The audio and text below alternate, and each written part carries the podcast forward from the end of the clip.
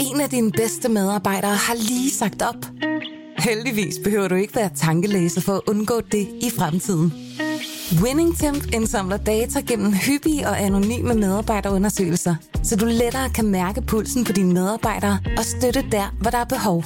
Kunder som Alfa Laval, Orkla og Volvo bruger allerede Winning Temp og ser, at det øger trivsel, reducerer turnover og hjælper med at fastholde talenter.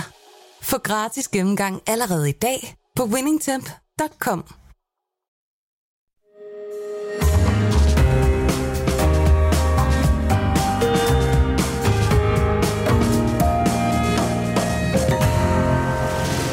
Du lytter til Korto Steno, en podcast fra Berlingske. Liberalismen med dens regelbaserede verdensorden blev erklæret død til fordel for en mere realistisk verdensorden, hvor stormagter regerer i kraft af interessesfære. Men Ruslands overfald på Ukraine, det afslutter ikke liberalismens epoke. Tværtimod, det er vurderingen fra professor i statskundskab ved Københavns Universitet, Marlene Wind. For Putins krig i Ukraine, det minder os først og fremmest om, hvorfor det liberale demokrati og liberale værdier netop er værd at kæmpe for. Marlene Wind, hun kommer på besøg her til sidst i denne første time. Velkommen til. Jeg hedder Jarl Korteberg. Og mit navn er Torben Steno. Og vi skal jo selvfølgelig også gennemgå stort og småt fra den hjemlige politiske scene, for at se, om der ud af det åbenbarer sig en oplagt modtager af ugens fidusbremse. Og den proces, den tager vi fat på allerede om godt 20 minutter. Og sidder du inde med et godt bud på en modtager, så skal du endelig skrive det til os på vores Facebook-side Korto Steno, hvor der selvfølgelig også er plads til kommentarer og spørgsmål til for eksempel dagens første gæst. Og dagens første gæst, det er Lars Boje Mathiesen, som endnu ikke er officielt valgt, men er eneste kandidat til at efterfølge Pernille Vermund på formandsposten i Nye Borgerlige. Velkommen til, Lars Boje Mathiesen. Mange tak. Og jeg kan faktisk allerede sige tillykke, fordi der har været sådan en frist, hvor man skulle have meldt sig som kandidat. Den udløb i går, så du er jo faktisk... der er jo ikke andre kandidater, så bliver du jo formand. Nej, det er sådan ligesom det amerikanske præsidentvalg, ikke? At jeg er valgt, men der går lige en periode, inden jeg officielt træder til. Ikke? Ja, så du er president-elect. President-elect. Chairman-elect. Ja, så men Pernille er ved at rydde kontoret, ikke? Så. ja, okay. Nå, det er... Altså, I skifter simpelthen kontor. Nej, det er så lidt større. Nej, det var bare... Det har vi ikke rigtig besluttet endnu. Vi har jo kunnet se, der har været noget intern ballade her i den sidste uges tid, og Michael Bjørn Sørensen, han har konverteret til DR. DF, undskyld, ikke DR. Det er næsten det samme. Tidligere på ugen, så nu er nede på 4 mandater. Og de 4 mandater skal lige så bruges på en anden politisk kurs end den, som Pernille Vermund stod for, Lars Borg Mathisen. Nej, det skal de ikke. Altså, jeg kommer til at bygge videre på det fundament, som både Peter og Pernille, det er jo 2 mennesker, som har stiftet partiet for 8 år siden. Har vi så bare ikke lagt så meget mærke til, kan man sige. Nej, men det er jo også fordi, at der foregår også rigtig meget på Christiansborg, som medierne ikke ser. Men han er meget, meget aktiv i de forhandlinger, der går. Og jeg kan love for, når han sidder inde i et forhandlingslokale, han er meget, meget vidende mand. Og så bliver der altså lyttet til, hvad han siger. Men han er også fortid. Nej. Altså jo, Pernille Vermund og Lars, altså han eller ikke Lars Sejr, hvad hedder han, Peter, de stiller jo ikke op igen. Jo. Gør de det? Ja, altså prøv at, det er jo en af de ting, som har været måske... Nogle gange har det været lidt sjovt at kigge på mit parti ude fra mediernes side af. Jeg så Ekstrabladet lave den overskrift, hvor der stod, jeg tror det var Peter Sejr skrider for Nye Borgerlige. Altså det er simpelthen usandt. Altså, clickbait. Jamen, nej, men det er ikke engang clickbait, fordi det kan jeg forstå, hvis man vil, hvad man har behov for at skærme noget i tonen. Det er jo direkte usandt. Altså, Pernille Vermund stiller der ikke op igen. Nej, men hvis jeg lige må gøre det færdigt. Peter og Pernille har jo været et ledelsesteam sammen i 8 år. Hun er faktisk egentlig længst siddende ved siden af Søren Pape, partileder. Nu træder de jo af som et ledelsesteam. Peter skrider ikke fra Nye Borgerlige. Han er stadigvæk vores gruppeformand. Han har en lang række ordførerskaber. Han har også tænkt sig at stille op igen til næste folketingsvalg. Okay, men Pernille, det har Pernille ikke. Nej, Pernille har sagt, hun sætter den bevod. Men hvis man forestiller sig, at Pernille allerede nu har lavet et exit, det har jo også nogle medier skrive, hun har lavet et exit af dansk politik, jamen så kender man hverken Nye Borgerlige eller Pernille Vermund. Jeg kan love for, at hun kommer til at give den fuld gas i de næste 4 år, og hun kommer til at varetage en lang række ordførerskaber, som vi kommer til faktisk at fortælle offentligheden om senere i dag. Men Men okay, så det er fordi hun får altså nogle nye ordførerskab. Mange. Men du kender jo begrebet sådan lame dog, ikke? Altså så man har fortalt, man har annonceret, man skal ikke genopstille, ikke. Så kan det godt være, at folk ikke lytter helt så meget efter, når de ligesom har annonceret deres... Så undervurderer man lidt Pernille Vermund. Gør man det? Ja, det gør man. Okay. Men så lad os komme videre i er der slet ikke sådan nogle punkter, politiske områder, hvor du vil sige, her vil du gerne skrue lidt op for Nye Borgerliges politik? Jo. Her vil være mere synlig i forhold til måske... Pernille Vermund var et andet sted. Jo, jeg tror måske ikke, det er så meget omkring, hvor Pernille Vermund var, men jeg tror også, det er jo noget af den, hvor verden var henne. Ja. Altså, fordi verden har jo i den seneste periode været fyldt op af to store ting, og det har været corona, og så har det været Ukraine. Mm. Og det har jo også sat sine naturlige begrænsninger i, hvilken politik, der er blevet talt, både i medierne, men også på Christiansborg. Så der er nogle områder af vores politik, som jeg gerne vil tale frem og tale mere om. Og jeg kommer til at tale meget mere omkring vores familiepolitik. Familiepolitik? Jeg synes, familien som institution i samfundet har svære kår. Når jeg kigger på den måde, som vi er blevet individualiseret, og den måde, vi er blevet afhængiggjort af staten, og ikke længere af hinanden som familie i det fællesskab, som ligger der synes jeg, at familien har rigtig, rigtig svære kår. Og jeg kunne godt tænke mig, at vi talte familien op igen. Fordi i min optik, så er det den bedste og den næreste og det vigtigste fællesskab, som man har. Men du siger, du bruger lige præcis udtrykket, det er meget moderne, at tale den op, men udover at tale den op, så lyder det som om, der skulle noget lovgivning til, som du gerne ville indføre, fordi man kan jo godt sige, at familien skal have bedre vilkår. Men hvad er det så for eksempel konkret? Altså, jeg kunne grundlæggende godt tænke mig, at hvor ville det være skønt, hvis den her regering for eksempel satte et mål om, at der skulle være 20% færre socialrådgivere om 3 eller 5 år. Ikke fordi, at man skulle skære ned, og det var den klassiske nedskæring, fordi så skulle pengene bruges til skattelettelser, som ligesom har været den klassiske borgerlige fortælling, at sige, okay, vi skal have færre offentlige ansatte, fordi det skal bruges til skattelettelser, så folk de kan gøre lige præcis, hvad de vil. Men jeg har ønsket, prøv at tænke, hvis man sagde, at man skulle have 20% færre socialrådgiver, fordi regeringen satte sig som et mål, at der skulle være 20% færre mennesker, der har brug for hjælp til at leve livet. Det synes jeg vil være den rigtige tankegang, og det vil være en smuk målsætning, og så skulle regeringen selvfølgelig holdes op på det. Det er så socialrådgiver. Hvad med psykologer? Skal der ikke også reduceres lidt i statens tilskud til dem? Fordi det vil jeg da håbe, og det vil jeg da ønske, at man tager som mål, at der ikke var brug for lige så mange psykologer. Altså, jeg synes jo, det er et paradoks, at vi kalder os verdens lykkeligste land, men hver 12. voksen får lykkepiller. Altså, så er man jo ikke verdens lykkeligste land. Når vi kan se, at på de nye undersøgelser, at mange unge mennesker har det rigtig, rigtig, rigtig svært i sjælen, især piger, jamen så har vi da et grundlæggende problem i vores samfund, som vi bliver nødt til. Og jeg tror, løsningen er at give mere plads til familien. I dag er det sådan, og det er det, du spørger omkring specifik lovgivning. Og der bliver der også sådan lidt kedeligt, altså skattepolitik. Men det gør jo, fordi i dag er det næsten en nødvendighed, hvis du skal kunne eksistere som børnefamilie, at du skal have 2 fuldtidsjob. Og det er jo grunden vores skattetryk, det er grunden vores afgiftstryk, at du ikke har den mulighed for, at der er en, der kan gå ned i tid. Jeg kunne godt tænke mig at stille et af de der meget kontant og klare spørgsmål, som partiledere også skal have i valgkampen. Det er, jamen, Nye Borgerlige, hvorfor skal man stemme på jer? Altså, der er så mange borgerlige partier ude på højrefløjen. Liberalistiske, nationalkonservative, nogle er mere renere i snit. Jeg har indtryk af, at en Nye Borgerlige sådan en legering af de to strømninger, lad os kalde det. Hvorfor skal man stemme på jer nu? Jamen det skal man, fordi vi har det unikke standpunkt i dansk politik, som ingen andre har. Det er, at vi har en ægte borgerlig politik, og vi har en værdi- og udlændingepolitik, som passer på Danmark. Og det er der i min optik kun Nye Borgerlige, der står for. Okay, og hvad indebærer sådan en ægte borgerlig politik? Det betyder, at normalen, kan man sige, det bliver meget betragtet som om, at det vi har i Danmark er normalen. Men det er jo ikke normalen. Vi har verdens højeste skattetryk. Hvis man indfører vores økonomiske politik, så vil vi have et skattetryk, som omkring det svenske. Det er jo ikke, kan man sige, et ultraliberalt samfund, tror jeg ikke mange vil betegne det svenske som. Men det vil rykke pendulet, som er nu i min optik svunget helt herud, det vil rykke pendulet ind.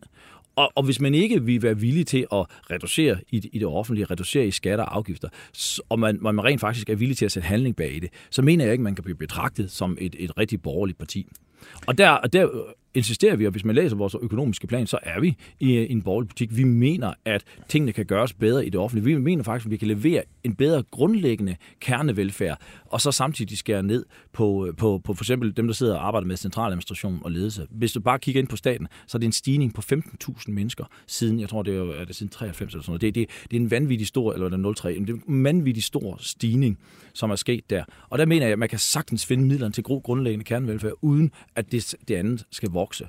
Og så har vi en politik, som siger, at vi skal passe på Danmark. Og det er også en af de ting, som jeg håber, jeg kan være med til at gøre tydeligere, fordi at, og nogle gange er det jo ens egen skyld, og nogle gange er det også den måde, som andre portrætterer en. Det er den måde, som vi er blevet talsat som et parti, som er fremmedfjendske. Altså det hører vi nogle gange. Men de hader fremmede, de bryder ikke. Men vi er jo ikke baseret på had, vi er baseret på kærlighed. Bare altså, ikke til de fremmede, eller hvad? Nej, kærlighed til vores fædreland. Kærlighed til vores børn. Og den forpligtelse, vi mener, vi har, dybfølt forpligtelse, til at give et samfund videre til dem, som også er baseret på demokratiske værdier.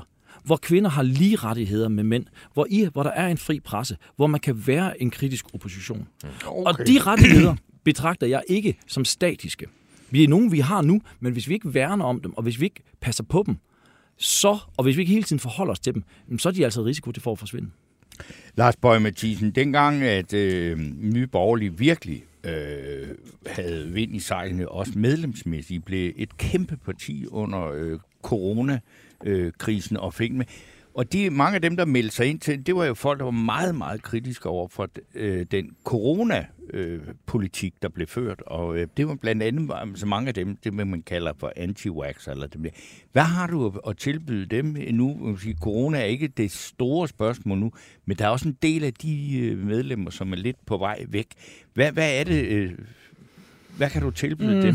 Jamen, jeg tror også, man skal se, altså tiden under corona var jo også specielt. Der var jo nogle partier, altså, vi var jo ikke det eneste parti, som hoppede fuldstændig op og faldt ned igen på et mere naturligt leje, man kan sige. Jeg tror, der var mange ting, der gik så hurtigt for os der, også organisationsmæssigt. Altså, vi fik jo rigtig mange medlemmer ind, som vi ikke vidste, hvem var. Vi åbnede også måske for meget op for folk fra andre partier, som kom om, som ikke var sikre på, at var de lykkeridder, fordi det gik godt for os, eller ville de rent faktisk politikken og sådan nogle ting. Og det er også nogle af de ting, som jeg tror, vi fremadrettet kommer til, og det er i hvert fald noget, jeg kommer til at sætte mig i scenen på fremadrettet, jamen så sørger vi for, at det er mennesker, som rent faktisk vil Nye Borgerliges politik. Der er også nogen, der ligesom har sagt i kritikken af dig, at nu bliver Nye Borgerlige sådan et sted, hvor Men in Black, de vil føle sig rigtig godt hjemme. Men in Black, det var blandt andet dem, som blev brændt en dukke af Mette Frederiksen af under corona. Og meget kritisk over for vacciner og sådan noget. Hvad siger du til den kritik? Jamen, jeg håber da, at der er mange, der kan føle sig velkommen i Nye Borgerlige. Men Men in Black er velkommen? Jamen selvfølgelig er folk velkommen Nye Borgerlige, hvis de kan være enige med Nye Borgerliges politik, men vi kommer jo ikke til at ændre vores politik for at please en bestemt gruppe. Mm. Altså, man skal huske på, jeg har aldrig nogensinde udtrykt, at jeg er anti-vaxxer. Det har man ikke eneste til. Jeg mener, at vacciner historisk set har været fremragende, har gjort et af de største kvanteskridt, vi har set i verdens folkesundhed. Men jeg har været kritisk over den håndtering, som regeringen har lavet af coronapolitikken. Og jeg har også tilladt mig at være kritisk om, at sundhedsmyndighederne ikke har været ærlige omkring både de sideeffekter, der har været af vaccinen, og også hvad vaccinen reelt set kunne. Mm. Og der har jeg tilladt mig at være kritisk. Jeg synes jo, at der er behov for, at der er nogen, der protesterer, når en regering sender folkeskoleelever hjem uden nogen evidens for, at det er det rigtige at gøre. Mm. Så er der behov for nogen, der protesterer. Og jeg synes også, at der er nogen, der skal protestere, at når de går ud og laver en lovgivning, som man gjorde for eksempel omkring coronapasset, hvor man deler folk op i vaccinerede og uvaccinerede, og så mod den evidens, som myndighederne selv har lagt frem, hvor de siger, jamen prøv at høre, folk, der har en naturlig immunitet, har faktisk en bedre dækning, end folk, der kun har vaccinedækning. Den holder bedre, og den holder længere tid. Så går man ind politisk og laver coronapas, som straffer folk, som ikke er vaccineret. Den måde at presse folk til at tage en vaccine, som de måske ikke ønsker, for at håndtere en influenza-lignende virus, det bryder jeg mig ikke om. Og så er der nogen, der skal protestere på vegne af borgerne. Og så på den måde er du sådan set på linje med den kritik, man har hørt fra anti-vaxxer. Jamen det kommer an på, om du siger anti-vaxxer, fordi at der er jo også sådan en... Der er jo to lejre i det her. Jeg har altid i mit virke det her, har jeg brugt de officielle tal, som kom fra myndighederne. Og det er også derfor, man ikke har kritiseret mig på de tal, jeg har fremlagt, fordi det har været myndighedernes tal selv. Og jeg... Der er også nogen, der er helt ude på den fløj, som siger, at det er sådan en eller anden GPS-chips, som man kommer ind i armen, eller hvad man hører. Og der har også været ufattelig meget fake news derude og sådan noget. Det har jeg forsøgt at skære igennem og lægge en linje, hvor jeg siger, når der ikke er evidens for, hvad regeringen gør, jamen så er der nogen, der skal protestere. Det er jo fuldstændig vanvittigt, at man lukkede ned for udendørs idræt, når man samtidig vidste, at det her virus havde det meget, meget dårlige betingelser, når det var ude i det fri luft. Hvorfor kunne man ikke køre motorløb ude på Jyllandsringen? Altså, det er jo de der ting, sund fornufting. Okay, men Nina Holm Suveræn hedder hun. Hun har lige skrevet her, må vi godt blive fritaget for konstant at blive benævnt anti-vaxxer blot, fordi vi er mange, der har fravalgt en forsøgsvaccine. Og det kan vi godt sige. Jeg tror egentlig ikke, at altså, du opfatter det, at jeg for eksempel, og vi har sagt anti-vaxxer, du sagde det også, at du ikke, eller at du har udtalt dig om det, men at det er bare et udtryk, man bruger det ikke specielt nedladende. Det er udtryk. Men det bliver brugt nedladende. Det skal man lige huske. Og det er jo derfor, at jeg reagerer på det, og andre reagerer på det. Vi har ikke et bedre ord for at sige, dem der ikke ønsker, altså du ved, så bliver det næsten ligesom at sige, at vi skal sige om en eller anden af anden etnisk herkomst end dansk. Altså, så det, men det var, nu har vi berørt dem. Jeg kunne godt tænke mig... Man kan også bare sige, at der er folk, der er kritisk over en vaccine, som ikke var gennemtestet. Jeg vil sige, Men in Black er mere end kritisk, vil jeg sige. Ja, det vil jeg sige. Jeg kender ikke så meget den organisation. Du kender ikke om det? Okay. Du har jo lagt mærke til den. Ikke andet, hvad jeg har læst, og jeg har hørt om, da de lavede demonstrationer. Okay. Anden kender jo ikke til den organisation. Okay. Altså. Så er der Lis Thyra Hansen, der siger, Lars svarede ikke på jeres spørgsmål. Jeg synes, du har svaret på mange spørgsmål, men jeg ved så ikke lige, så må du konkretisere, hvad det er, at Lars Boje Mathiesen ikke har svaret. Jeg tænker bare på, nu sidder du så som formand, og du har 4 mandater at gøre med. Det er jo relativt lidt at gøre med, specielt når vi har en flertalsregering hen over midten. Så kunne jeg sådan set at sidde med 20 mandater, så har det været ligegyldigt. Altså, det er ret lige meget, men så på den måde er det jo simpelthen, at det, hvis der skal søge, for folk til at søge hen til dig, det er ting, man er meget utilfreds med, mere end man er for. Er det ikke sådan, ikke? Og noget af det, I kan byde på, det er en benhård EU-kritisk, eller ud af EU, og så får jeg bare lyst til at spørge, når du ser på, hvordan det er gået i Storbritannien, er det sådan en stor inspiration for, at det ville være godt for Danmark at gøre noget lignende? Ja, altså først, så er vi jo i samme situation som alle andre partier, at vi er jo opposition til regeringen. På den måde, ikke? Så om jeg har haft 20 mandater eller 4 mandater, du spiller ikke ind med større vægt, for du har ikke mindretalsregering. Nej. Så det er en unik situation på den måde. Og der skal vi også finde ud af, hvordan er vi opposition. Jeg vil så sige, at jeg synes, vi formåede, jeg skal nok svare på EU-spørgsmålet, jeg synes faktisk, vi i den sidste periode, selv med 4 mandater, formåede at sætte nogle dagsordner. Altså, vi var dem, som satte jobcentrene på det politiske kort, som nu er blevet mainstream, som folk faktisk vil ældre. Vi gik meget ud og sagde, at ægtefælleafhængigheden skal afskaffes som det eneste borgerlige parti til at starte med, og fået meget med. Vi gik ud og sagde, okay, vi skal både kigge på topskatten, vi skal kigge på selskabsskatten. Nu er DF i sidste periode været villige til at kigge på både på topskatten og på selskabsskatten. Så jeg synes faktisk på en lang række områder, de fastfrosne feriepenge, som danskerne fik ud, det var mit forslag. Så på en lang række områder synes jeg faktisk, at vi har formået det. Til EU-spørgsmål, så mener vi jo, at danskerne skal høres på et tidspunkt. Og vi mener jo, at vi er ikke bange for folkeafstemninger. Vi mener ikke, at folkeafstemninger er skadelige for demokratiet. Tværtimod, jeg ønsker langt mere direkte demokrati. Angående England, så har der været en lang række problematikker, som gør, at England står i de situationer, som det gør. Jeg synes, man skal vurdere Englands udtrædelse af EU om 10, om 15 år. Hvor vi så der har en lang og længerevarig empiri og data indsamlet, for at vi kan se, hvad har så været vækstraterne i UK over den periode, sammenlignet med vækstraterne i lande inden for EU. Og så der kan vi tidligere se... Så du håber på en hockeystav-effekt? Så det pludselig sådan, svinger tilbage? Jamen, det kommer an på... Altså, der er jo store strømninger, hvis du kigger på verdensøkonomien, hvor EU's økonomi bliver stadig mindre og står for en stadig mindre del, men hvor du kan se, at både de sydamerikanske og de asiatiske lande og Indien og det kommer til at stå for en større andel. Og det vil sige, at hvis man har frihandelsaftaler med dem, så kan man godt på sigt komme til at stå det. Men det har Storbritannien så ikke fået. Lars Boje Mathiesen, tiden løber. Jeg har 2 spørgsmål, jeg skal af med og har stillet dig. Det første spørgsmål, og det må du gerne svare klart på. Hvem er Nye Borgerlige statsministerkandidat? Det har vi ikke nogen om endnu. I har ikke nogen godt. Det er klart. Jeg har heller ikke hørt, der er nogen, der har meldt sig på banen. Nej, men du skal bare lige høre. Men det er ikke Jacob Ellemann i hvert fald. Det virker ikke, nej. Nej, godt. Så er der andet spørgsmål her. Altså, der er jo nogen, der har meldt sig ud af Nye Borgerlige. Men der er faktisk også nogen, der meldt sig ind. Blandt andet faldt over en, der hedder Vibeke Nibe, som er meget glad for jer. Blandt andet fordi hun skriver... Hun har fået på Facebook, at hun har forholdt sig kritisk til vaccinepres og frihedsrettigheder under coronahysteriet, og som for øvrigt er det eneste parti, hvor flere folketingsmedlemmer og kandidater åbent har udvist skepsis over for World Economic Forums tiltagende indflydelse på global plan.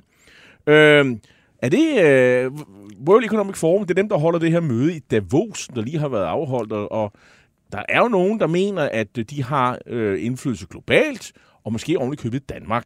Hvad mener du? World Economic Forum, er det en trussel mod noget som helst? Har de en stor indflydelse? Hvad er dine tanker om det? Altså, hvis de ikke havde indflydelse på, hvad der foregik i Danmark og andre lande, så man jo ikke alle de topledere rejste til. Og de har indflydelse? Selvfølgelig har de det. Skal det begrænses på nogen måde, synes du? Jeg synes, man skal være meget, meget opmærksom på, at organisationer, som ikke er demokratiske, og det er World Economic Forum, og de har en dagsorden, som de er åben omkring, hvad de ønsker, der skal ske med verdenssamfundet. Og det er en global tilgang, det er en elitær tilgang, hvor jeg synes, at borgernes frihedsrettigheder bliver taget fra dem. Og det er absolut noget, som jeg finder meget, meget skadeligt, hvis det vinder større indpas. Jeg har ikke behov for, at der skal være en verdensomspændende skyggeregering. Jeg har ikke behov for, at... Så er World Economic Forum en skyggeregering? Nej, men det er et sted, hvor de magtfulde mennesker, de mødes. Må de ikke det? Må magtfulde mennesker ikke mødes og udveksle synspunkter? Absolut, absolut. Der, hvor vi skal være meget, meget opmærksom på, det er, at hvad har det af betydning for de borgere, som lever i vores samfund? Har det betydning? Bliver det den politik, der bliver ført af regeringerne? Bliver det dikteret, eller bliver det inspireret derfra? Jeg har jo ikke noget imod, at der er folk, der mødes. Jeg er jo borgerlig menneske, så det kunne jeg aldrig finde på at sige. Nej, men jeg synes, det er et problem, hvis vi har et verdenssamfund, hvor det er få mennesker, og de demokratiske grundlæggende borgerrettigheder, at de bliver trampet henover. Og det mener jeg, det blev de under coronaen. Okay, men nu holder vi tingene adskilt her. World Economic Forum, bestemmer de noget i dansk politik? Jeg tror absolut, de har indflydelse. Okay, hvordan? Jamen, jeg tror, de har indflydelse på grundlæggende de politiske magthavere, hvordan de ser samfundet, og hvor de ser verdens samfund rykke hen. Og der tror jeg, de har en betydende indvirkning på, hvordan magthaverne ser det. Og det er jo også derfor, at man kan se, at var det under Løkke, de indgik et decideret samarbejde med World Economic Forum. Okay.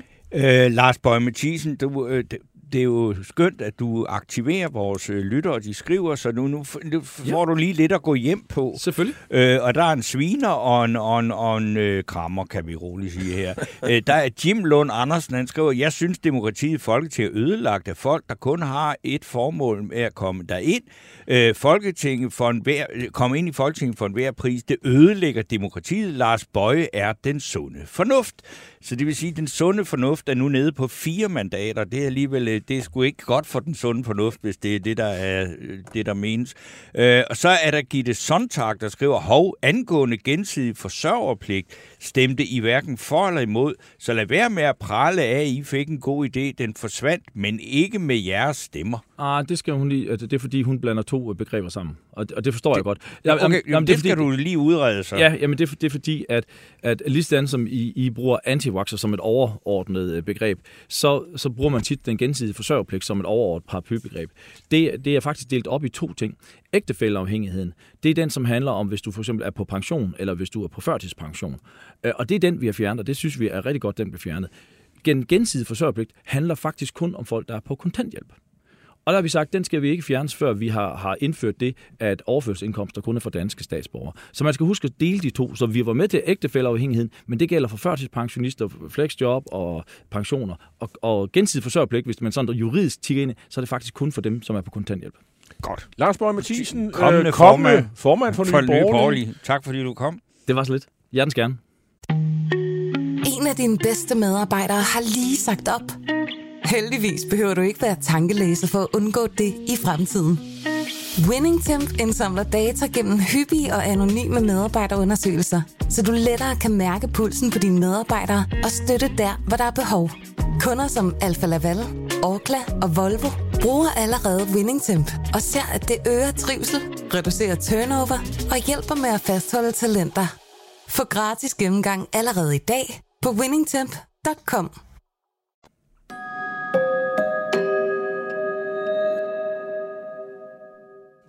Så jeg skal lige vi sige i gang. Noget om det skal vi. Ja, fordi det er Lis Thyre Hansen, har jeg gjort uret. Og det er meget vigtigt, ja. Fordi at jeg har aldrig oplevet nogen, der skrev, Lars svarede på jeres spørgsmål. Jeg prøvede selvfølgelig, at der stod, Lars svarede ikke, fordi jeg plejer der ikke at være nogen, der skriver ind, når man svarer på spørgsmål.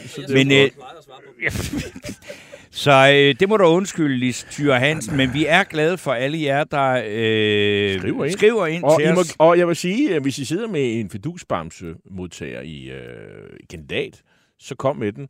Jeg vil indlede vores snak, fordi Anders Fogh Rasmussen fylder 70 i dag, lader jeg mærke til. Og han er, man kan sige, der var jo det der gamle Uffe Ellemann udtryk om, at gamle formænd skulle ses, men ikke høres. Men han giver sit besøg med. Okay. Han lever af det. Han synes for eksempel, at det her med store bededag, det er udmærket, man afskaffer det, men det skal først ske efter et valg. Det var måske ikke så hjælpsomt. Det er selvfølgelig ikke noget, han er sådan gået ud med. Han har givet interviews og sådan noget, men det var måske ikke det, de havde allermest lyst til at høre ham sige det. Fordi store bededag blev jo afskaffet, det er vi jo klar over. Det, som jo så ikke længere er aktuelt for de partier, som gerne vil være med i et forsvarsforlig, det er, at det ikke bliver koblet sammen. Altså, man skal ikke spise skovsneglen og stemme for store bededags afskaffelse. Et forslag, der jo blev fremsat i Folketinget her i tirsdags. For at være med i det der forsvarsforlig, og det tror jeg gør, at vi kan godt aflyse folkeafstemningen, og vi kan godt, sætte gemytterne på Christiansborg, de er sådan faldet ned i noget andet leje efter. Det er simpelthen en bombe, eller en vejsidebombe, eller det er et for voldsomt udtryk, men i hvert fald et problem, der er håndteret foreløbig af regeringen, og Jakob Ellemann Jensen, som vil sammen med den øvrige del af regeringen jo ligesom har skabt problemet. Ellemann Jensen, han er jo på vej til Baltikum, Letland, og den der brigade er med alle de der dejlige leoparder. Men leoparderne er jo blevet sluppet fri her i løbet af ugen. Det er vi jo glade for, nogle af os, der ikke mener. De danske. Ikke de danske. Og det synes jeg faktisk ikke, man skal være så kritisk overfor, fordi jeg synes, der er jo trods alt noget, at Danmark jo uden så meget vrøv donerede hele vores artilleri, de her 19 César-kanoner fra Frankrig, som nogle af dem ikke engang leveret nu. Nej, de er ikke engang leveret, de går direkte fra samlebåndet, direkte ud til os og hælde noget i hovedet på russerne. Det er dog også et bud. Ja, jo, men, og det er jo også det, de siger, men alligevel har Rasmus Jarlov sagt, at han synes alligevel, man skal give nogle af de der 44 Leopard-kampvogne, hvor 2 er sådan nogle øvemodeller, og så er der sådan, jeg tror, der er 13 i en eskadron. 14 er der i en eskadron, så vidt jeg husker. Og der er et par stykker af dem, der virker, og de befinder sig i Baltikum. Ja, og der er en eskadron der, og så er der en eskadron hjemme i Kongeriget, og så er der en, man er ved at bygge op og så videre. Men altså, hvad ender det med? Foreløbig så har man i hvert fald sagt, at vi sender vores franske Cæsar-artilleri havbitser. Cæsar, som nogen mener er et fejlkøb, og nu skal vi så have nogle andre artilleri. Israel i stedet. Og det er sådan noget israelsk, som kyndige mennesker, og det er bestemt ikke mig, mener, er noget endnu værre juks end det franske, som vi aldrig skulle have købt. Nej, og så er der også Sydkorea er også ved at komme på banen. Ja, de er også gode inden for sådan noget. Så det er det spørgsmål. Og alle os, der har Samsung-mobiltelefoner, vi synes, det er noget kram. Men man kan også sige, altså når vi kommer krudt og kugler, og det er Frankrig, Sydkorea, er det en Citroën eller en Hyundai? Altså det er jo ligesom det, og der kan man sige, det der Sydkorea, det er billigt, men det er også ret godt. Ja. Men jeg aner ikke noget. Altså, skal vi lade være med at snakke om noget, vi ikke har stand på? Jeg synes, kaptajn Ellemann, han er ved at få styr på tingene. Jeg hører nok til dem, der også synes, at man skulle sende nogle leoparder afsted, hvis man kan. Bare for at fortælle, vi er også med. Altså, Portugal kan sende 4 afsted. Stort set alle andre lande kan sende noget sted. Jeg er da enig i, det er måske ikke det mest smart at sende alt det high-tech elektronik, som man har stoppet i leoparderne afsted. Men kan vi ikke bare sådan sende 2, 3, 4 stykker afsted? Det kan vi jo nok. Altså. Men ja, det er jo dyrt i sådan kram. Sådan en ny en koster 60 millioner kroner, så det er jo ikke sådan jeg synes, det er i hvert fald ikke noget, den diskussion her, der for mig udløser en fidusbamse. Men jeg vil da godt nominere en, en politiker og en minister, som har udmærket sig ved at være ualmindelig flink til at stille op i det her program, nemlig udlændingeminister Kaare Dybvad, som er blevet gift, og man skal sige Kaare Dybvad Bech, nu har jeg sagt det, men det er Kaare Dybvad, jeg mener. Så er det jo... Han siger jo, at han lytter til programmet her. Ja, og jeg synes, at det er faktisk... Altså, den forrige regering, hvor han jo også var minister, dog ikke på udlændingeområdet, der havde man jo det her meget vigtige punkt, at man inden valgperioden skulle slutte. Den sluttede så lidt tidligere, end det var tanken, på grund af Sofie Carsten Nielsens meldinger om, at hun ville have et valg. Og det fik hun. Så, men indtil da, der var det jo sådan, at Socialdemokraterne, var jo noget af det, de havde lovet, det var jo, at vi skulle have en ordning med et asylcenter uden for Danmarks grænser, uanset hvad andre lande eller EU-lande osv. måtte mene om den sag. Og det forsøgte man sikkert også. Storbritannien, som jo er ude af EU, har også forsøgt sig med det, men heller ikke lykkes med det. Men nu er Kaare Dybvad så, og det kan jo være folk, der bedre kan gennemskue, hvordan sådan nogle beslutninger bliver. Men nu er det simpelthen lagt i en uendelig syltekrukke, og skal vi ikke høre mere om det? Mm. Og det kan man sige, det er jo selvfølgelig ærgerligt for Rwanda, som måske havde tænkt sig at skulle tjene nogle penge på det, og som har fået en masse positive omtale her af Rwanda. Det er simpelthen et af de mest velfungerende afrikanske lande. Så kan man jo sige Premier League, hvor man kan jo sige Arsenal med Visit Rwanda og bandereklamerne, fordi ham der, Paul Kagame, han er, der er evighedspræsident og får sådan nordkoreanske siffre, når der er præsidentvalg. Han er et stort Arsenal-fan. Men jeg vil godt indstille Kaare Dybvad for at sige tak for, at vi ikke skal høre mere om det fatamorgana. Ja. Men altså, det her, jeg ser det som sådan en... det bliver i hvert fald ikke i min tid, at det bliver genoptaget. Det er jo en radikal sejr, som de har jo fastholdt. Altså, nogle af de ting, som de radikale fik sådan forhandlet igennem i forhold til regeringsgrundlaget, hvor de så smuttede pludselig midt i det hele, fordi de ikke kunne blive enige om at gå med, det var jo netop det her. Altså det er jo sådan set et kompromis, som de radikale har været med til at udvirke. Men altså, det der udmærket. Så kan de i hvert fald ikke blive angrebet af venstrefløjen på det, så må de finde på nogle andre ting. Og der er jo også andre ting, det her med de her børn af IS-kriger, som rådner op i de her flygtningelejre. Der kan vi forstå på Lykke, at der er måske også noget bevægelse. Nu skal de finde en fælles holdning og så videre i regeringen, så der kommer vel også et eller andet der. Jeg så også her forleden dag, et af de store lande, jeg tror det var Frankrig, der tog en masse af deres, de her børn og IS-kriger. Nu har de været dernede længe nok. Altså, de er ved at fjerne problemer, ikke? Og så må det ikke også det sker. Det vil jeg næsten tro. Men altså, du anerkender, at jeg har nomineret Kaare Dybvad. Ja, det synes jeg bestemt. Så vil jeg også lige nævne det, fordi nu vi er ved lidt fortiden. Jeg var så heldig, at jeg kom til at sidde og overvære Folketingets spørgetime på tv, hvor Signe Munk fra SF havde den nye transportminister Thomas Danielsen fra Venstre til en afhøring. Ja. Og der blev talt meget om de helt, og det lød også forfærdeligt, horrible vilkår for offentlig transport i Midt- og Vestjylland, hvor Thomas Danielsen jo også har sin gang og er valgt og sådan noget. Så der var, men det, som jeg så fik ud af det var, at sige, det er jo helt vildt et eller andet sted, at, og det er måske ikke noget, der er blevet talt så meget om, men en togbro over Vejle Fjord, det var et af de helt store slagnumre, dengang Pia Olsen Dyhr var transportminister i Helle Thornings og Margrethe Vestagers regering, inden de røg ud. Og hun var fuldstændig eksalteret af begejstring over Togfonden, som skulle sørge for, at der blev lavet timedrift mellem København, Odense, Aarhus og Aalborg. Og en forudsætning for, at det kunne lade sig gøre, det var, at der skulle bygges en bro hen over Vejle Fjord. Og jeg kan huske, at jeg synes, det er dog godt noget af det mest åndssvage, jeg nogensinde har hørt. Bare for, at vi kan komme 3 minutter hurtigere til Aalborg, så skulle man hen og lave det her projekt. Og der kan man sige, det er Pia Olsen Dyhrs ministerlivsværk. Det er rød fuldstændig down the drain, helt ud af det er forskellen på at sidde med i regeringen og ikke gøre den. Ja, altså, det gider man bare. Det havde jo nok, været der, hvis SF var gået med i regeringen. Ja. Så havde man blevet nødt til at fastholde det. Men det er meget interessant. Det bliver ikke til noget. Og jeg synes, det er en nyhed, eller en, hvad skal man sige, en politisk begivenhed, som faktisk har fået meget lidt opmærksomhed.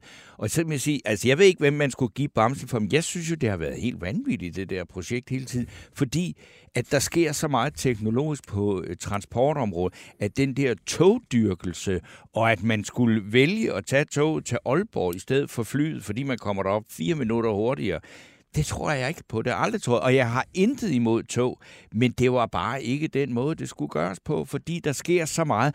Blandt andet kan man måske inden for en meget, meget kort tid altså flyve på klimaneutralt brændstof fra Billund Lufthavn. Så hvis jeg må blive lidt i boldgaden her. Nu, det her det er jo ikke sådan en avisartikel, jeg nu skal citere fra. Det er sådan bare nu, på Twitter. Jes B. Christensen, han er direktør i Dansk Erhverv, og i øvrigt Brian Mikkelsens tidligere særlige rådgiver. Det er en anden snak. Han skrev på Twitter i dag: "Dette er ikke en aprilsnar. Misser man 3 gange tjek ud på rejsekort inden for et år, så bliver man spærret for at bruge rejsekort i et år. Yes, den er god nok. Der kan oprettes en sag med 10 dage sagsbehandling, 125 kroners gebyr, plus dobbeltbetaling, og så kan man muligvis, hvis det accepteres, få genåbnet kortet. Jeg har sjældent oplevet noget så amatøragtigt og ringe kundehåndtering. Hallo, er der en voksen, som kan give denne opgave med rejsekort til dem, der kan håndtere kunder? Det kan trafikselskaberne tydeligt ikke selv." Nej. Altså, jeg synes, det her det er en sag for trafikministeren og trafikpolitikerne. Der er meget helt ærligt. Altså, hvis man har glemt det... Jeg er godt klar over, at man kan så få en app, og så kan man tjekke ud. Og det har jeg også selv fået, fordi jeg har også dumme og alt det der. Men altså, at man skal udelukkes, fordi man har tjekket ud, det forstår jeg simpelthen ikke. Altså, det er jo langt ud. Men altså, jeg er godt klar over, det er en first world problem. Ja. Det kan ikke sammenlignes med Ukraine. Det er grænseløst irriterende. Det kan ikke sammenlignes med Ukraine-krigen. Det er jeg helt med på. Men der er også lidt småting, vi har lov at hisse os op over. Godt. Så vil jeg da så også lige hisse mig en lille smule op over noget, som vi skal diskutere det i anden time. Nemlig om der er en mulighed for, at Danmark, ligesom Tyskland har planlagt det, ligesom en lang række amerikanske stater, nogle sydamerikanske lande, og legalisere cannabis. En gammel kæphest, fordi at jeg kan simpelthen ikke forstå, hvorfor man, når man snakker om, at vi skal bruge så mange penge til både det ene og det andet, hvorfor i alverden bruger vi så mange penge på at bekæmpe det, som alligevel ikke kan bekæmpes. Og det, som jeg har fundet ud af ved at beskæftige mig lidt med det den her uge, det er, at det er jo ret underligt. Vi har en regering med 3 partier. Moderaterne, det er et rent legaliseringsparti, men det har de nedtonet lidt. Og jeg har kontaktet deres ordfører på området, Nanna Godfredsen, 5 gange, men hun har endnu ikke ønsket eller haft mulighed for at deltage i en debat om. Til gengæld, så har jeg jo så kontaktet Socialdemokraterne, som jo førhen, i hvert fald på Christiansborg, været meget, meget heftige modstandere af det, selvom at de er blevet tryglet om at legalisere det fra Københavns Rådhus, fra både dengang Frank Jensen var overborgmester, og nu også med Sofie Hestorp. Så troede jeg måske, at derefter vi havde fået en ny regering, at der ville være kommet nye boller på suppen, og så spurgte jeg den nyudnævnte retsordfører Bjørn Brandenborg. Nej, de er imod. Okay, der er altså 2 partier, der er 1 imod og 1 med. Så er der Venstre. De har med retsordfører Preben Bang Henriksen været helt afvisende. Men det interessante ved det er egentlig ikke, at han er det, men at der i partiet er for eksempel Jan E. Jørgensen, som er jurist, og som også er byrådsmedlem, eller hvad hedder det ude på Frederiksberg? Rådmand. Altså, han er også for. Det vil sige, at det her problem, det er meget svært at få nogen til at diskutere, fordi der findes alle holdninger inden for den her meget brede regering, og derfor vil de nok helst ikke snakke om. Heldigvis er der en meget, meget modig mand i Venstre, der hedder Hans Andersen. Han kommer og diskuterer det her spørgsmål i anden time.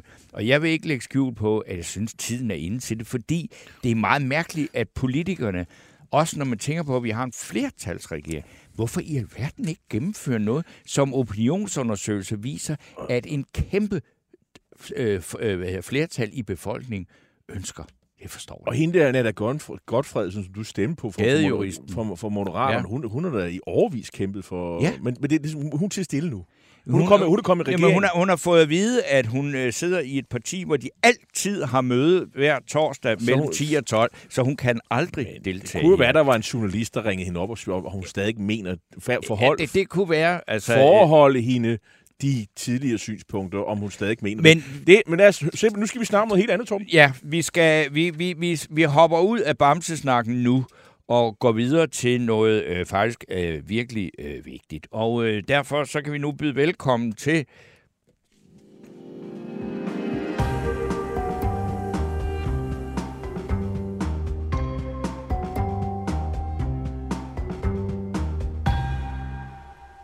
Ja, vi skal byde velkommen til dagens første professor, og det er dig, Marlene Wind, professor i statskundskab ved Københavns Universitet. Du har også mange andre titler, men ja. vi når også med det i første omgang. Det er godt. Mange kender dig jo som en meget begejstret EU-ekspert, og du er her, fordi du tidligere på ugen også havde en kronik i Berlingske med overskriften Liberalismen døde ikke med Putins invasion af Ukraine. Tværtimod. Hvad mener du? Der er jo ellers mange, der i hvert fald i de seneste par år har ment det modsatte. Nu var realismen pludselig den helt store ting. Liberalismen, globalismen, det var døde bort.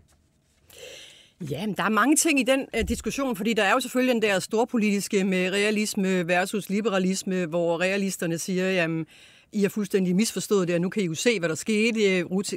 Putin gik ind i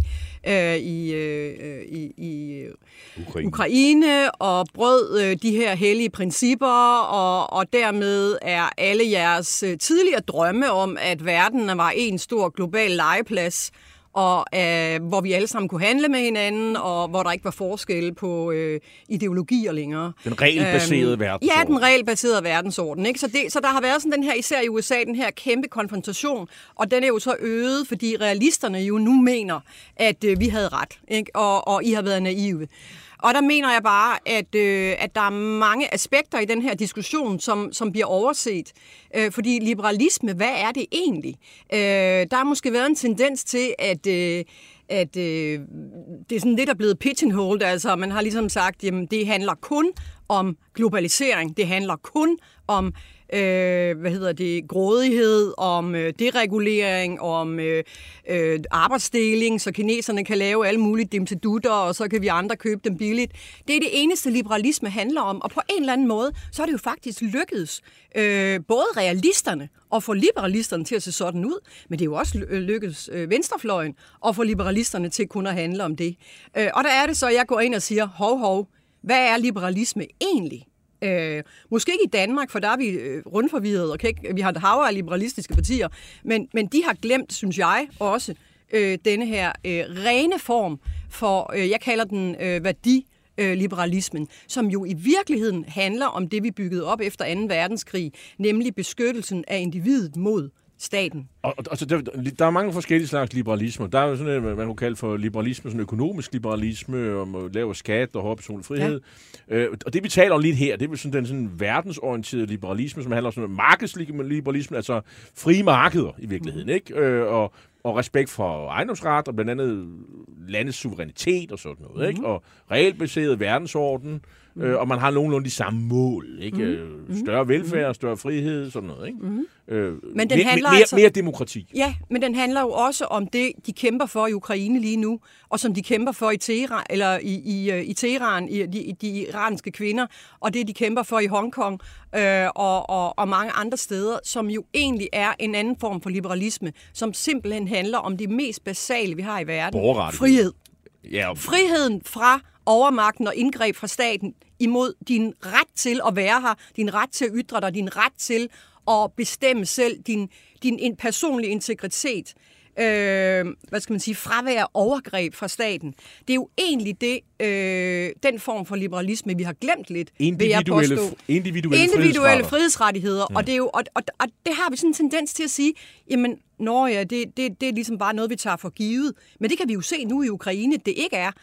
Men det er også en form for liberalisme, vi har glemt i Danmark, hvor det også kun handler om lavere skat og mere handel og den slags ting. Så har det været meget det her fokus på netop på den økonomiske liberalisme. Men er det simpelthen så bare sådan at sige, at det, vi bare for at præcisere det, så hvis vi kalder det værdiliberalismen, så er der ingen problemer, fordi ordet liberalisme i Danmark, det bliver forbundet med, at Joachim B. Olsen siger, at jeg vil have tjekker i gaderne, og så er alt dødt. Lige præcis. Men ja. Det var ikke ham, der sagde det. Hva? Var det ikke Johnny Madsen? Jo. Okay. Johnny Madsen var også gerne tænke, men altså, det er jo, vi er over i den der. Ikke? Altså, at hvis du bare befinder dig på Socialdemokratiets højrefløj, så er det fordi, at man er ond, hvis man er liberal. Ja. Men det er ikke det, jeg vil diskutere med dig nu, men jeg vil godt høre, altså, når vi ser på det ud over vores egen hjemlige skvader omkring de her ord, så er det jo sige, det er jo internationalt, er der jo altså heller ikke. Altså, hvad skal vi sige? Jeg synes, tyskerne har jo ikke lige fremstået i spidsen for værdiliberalisme i den her sag. Absolut ikke, fordi i hvert fald ikke det, vi har set med deres klumpedumpede tilgang til, hvordan skal den her sejdenvende, hvordan skal den håndteres? Ja.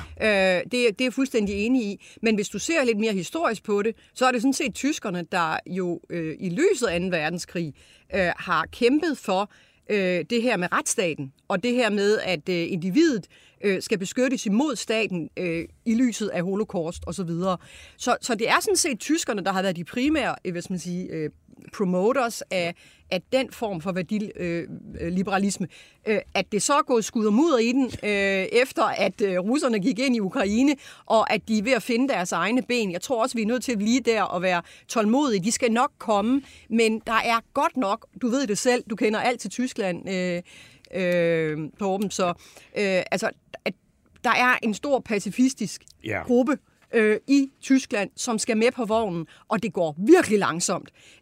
Men det er jo egentlig det, man burde gøre, når man nu i øvrigt har stået for at opbygge den her internationale verdensorden med beskyttelsen af individet over for staten og over for overmagten, som Rusland jo er i det her tilfælde. Ja, og så til, når du skriver det, så er det fordi, at sådan en herre som Putin simpelthen også har undervurderet, hvad skal man sige, altså Vesteuropa, måske ikke så meget USA, men Vesteuropa, fordi de til, jamen altså, hold op med det der, det er bare sådan noget, det er sådan noget skåltale-liberalisme. Yeah. Vi vil ikke slå ihjel, vi vil ikke slås med krudt og kugle for det. Lige præcis, og så har han jo også set det her med, at lande afgiver suverænitet og overnationale institutioner. Det er jo en joke i hans optik. Det gør jeg, jeg lige ved at turde sige, feminiserer jeg.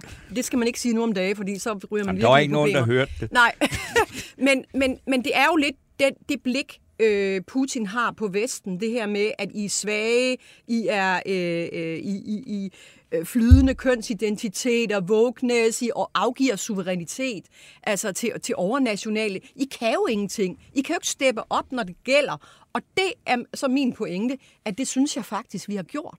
Og det er som om, at der har krigen på en eller anden måde været en form for fremkaldervæske. For også egentlig noget, der er kommet lidt bag på os selv.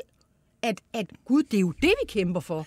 Det er jo ikke nødvendigvis det her med at kunne købe billig Panodil i Kina. Det er nogle helt andre værdier, som vi jo egentlig har kæmpet for siden 2. verdenskrig, og som vi har bygget institutioner op til at beskytte. Det er jo det hele handler om, når det kommer til stykket. Og den form for liberalisme har vi glemt. Jeg kommer til at tænke på, og ikke om de har noget med det at gøre, men nu synes jeg bare, at jeg vil smide ind med det. Der var en amerikaner, som for nogle år siden havde en analyse af Europa, hvor han siger, i USA er folk jo klar til at dø for unionen. Er det det i Europa? Det mente han ikke. De var ikke klar til at dø for EU eller for NATO.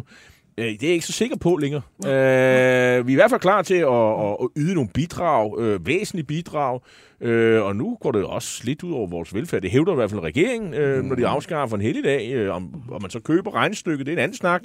Men er vi helt sikre på det, hvis det er, at Rusland finder på at bombe et eller andet sted i det der EU eller NATO-land? så har jeg da indtryk af, at så er folk klar til at dø for det. Så, men om det er EU eller om det er NATO, men jeg tror, vi er i hvert fald rykket et nærmere det scenarie, som han for 4, 5, 6 år siden afviste nogensinde kom på tale. Ja, fuldstændig enig. Og det er jo også det, som vi kunne i små bitte skridt, er ved at erkende nu, at det er egentlig der, vi er på vej hen, og det måske har ligget der hele tiden. Vi har sådan været lidt uklare på, jamen, hvad er det egentlig, vi der definerer Vesten eller Europa? Og der har de fleste mennesker nok tænkt, ja, men vi kan sælge noget billig bacon, og vi kan få nogle billige charterferier og sådan noget. Det har været det. Men i virkeligheden, hvis du ser på det, så er det jo, at Europa definerer den her helle, det her lille bitte paradis. Jeg tør næsten ikke at sige det der med The Jungle Grows Back og alle de der ting, som Josep Borrell, den EU's udenrigschef, kom til at sige, hvor han brugte den her metafor med, at i verden, eller Europa er en have, og resten af verden er en jungle. Men billedet er sådan set rigtigt på den måde at forstå, at vi har nogle værdier, som vi egentlig ikke rigtig har været klar over, at vi var nødt til måske at gå i døden for. Og det tror jeg lige så langsomt er ved at gå op for europæerne, og derfor tror jeg, du har ret i, at hvis Putin bomber Europa, så er vi klar til at dø. Du skal nok få det lige om lidt, Torben. Det er bare en kommentar, så sender over til dig. Det er jo, der er jo faktisk også frivillige Europa, som gør det her, som tager til Ukraine og dør. Det er bare min pointe. Men det er mere, der vil sige, hvis Putin han angriber et af de her lande, så skal han virkelig være heldig for ikke at ramme et NATO-land. Ikke? Ja. Så det er jo en NATO, det her handler om. På den måde er det jo ikke EU. Og NATO er stærk, og i nogle af de, der har stået allerstærkest på støtten til Ukraine, det er Storbritannien, som er ude af EU. Så det lyder lidt ligesom om, at EU-begejstringen, den kommer sådan til at løbe lidt af med dig igen. Og selvfølgelig er der ikke nogen, der vil sige, jeg aflægger fanet, jeg vil dø for det indre marked, og det er sådan, det har været, ikke? Ja. Men tror du på, at det her... Men EU er jo meget mere end det indre marked, og det er jo det, vi har glemt, ikke? Jo, men det er jo også de her værdier, som... og de her institutioner, som vi netop har bygget op for at beskytte individet mod overgreb fra staten. Og det har vi lidt glemt. Vi har netop kun haft flæskepriser på hjernen i 50 år. Ikke? EU, i det her, vi kan ikke engang få Polen og Ungarn til at markere ret i forhold til det. Polen vil rigtig gerne slås. De er helt frem i skoene med kampvogn. Men vi er jo ikke engang i stand til i EU at stå på de her værdier over for egne medlemslande. Lige præcis. Og det er jo også selvfølgelig et af paradokserne, som vi hele tiden arbejder med, hvordan vi får det sikret.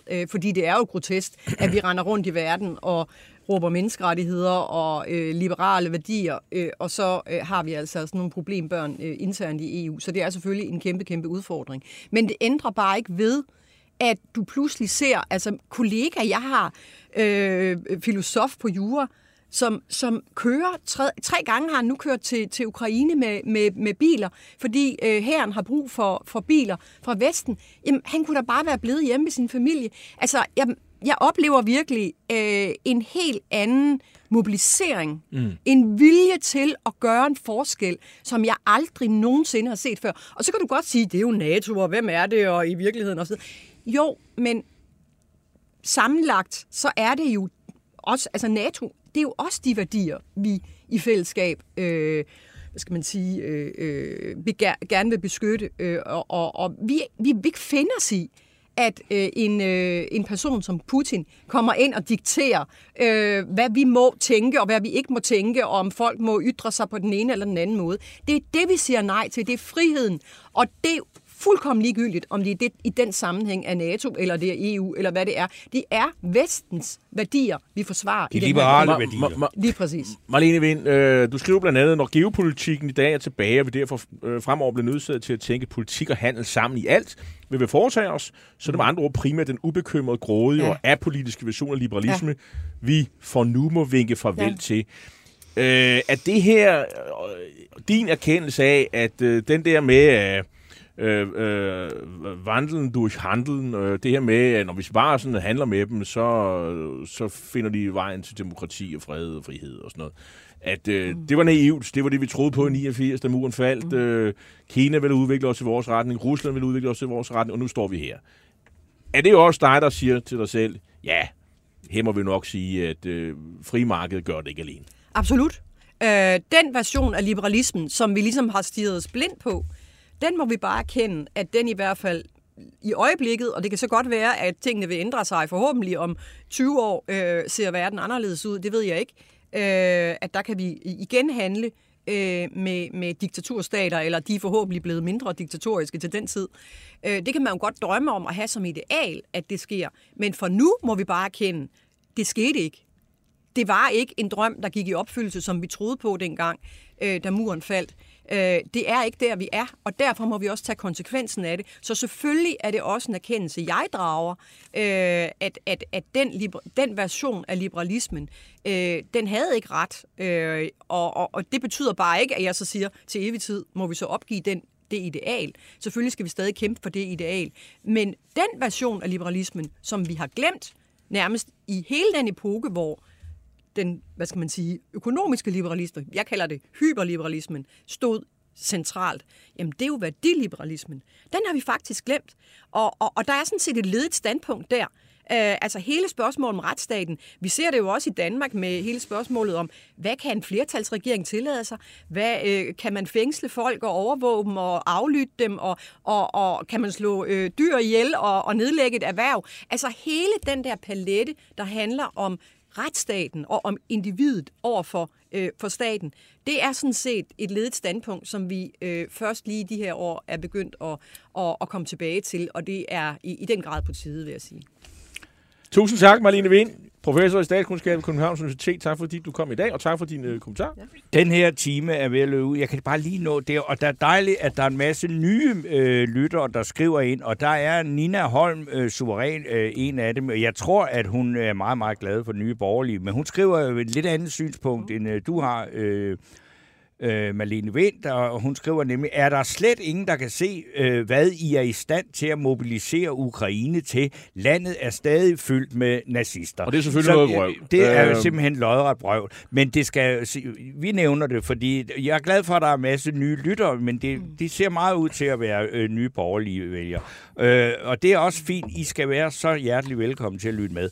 Så er der Peter Sørensen, der skriver, Rwanda-projektet var kun for at fastholde et vælgersegment hos Socialdemokraterne. Spørg lige Dybvad om det. Og det er jo sådan en kommentar til, at vi har nomineret Korto Dybvad. Nu tager vi en lille pause. Yes, og så når vi kommer tilbage, så kan vi debattere Torben Stenos yndlingsemne, legalisering af cannabis med Hans Andersen fra Venstre og Solbjørn Jacobsen fra Liberal Alliance. Vi skal tale om svensk politik med Staffan Daløb, og vi skal høre om Midtermads, der har afløst Blå Bjarne i, og det skal vi gøre i selskab med Sune Steffen Hansen, der er mangeårig vælgeranalytiker. En af dine bedste medarbejdere har lige sagt op. Heldigvis behøver du ikke være tankelæser for at undgå det i fremtiden. Winning Temp indsamler data gennem hyppige og anonyme medarbejderundersøgelser, så du lettere kan mærke pulsen på dine medarbejdere og støtte der, hvor der er behov. Kunder som Alfa Laval, Orkla og Volvo bruger allerede Winning Temp og ser, at det øger trivsel, reducerer turnover og hjælper med at fastholde talenter. Få gratis gennemgang allerede i dag på winningtemp.com.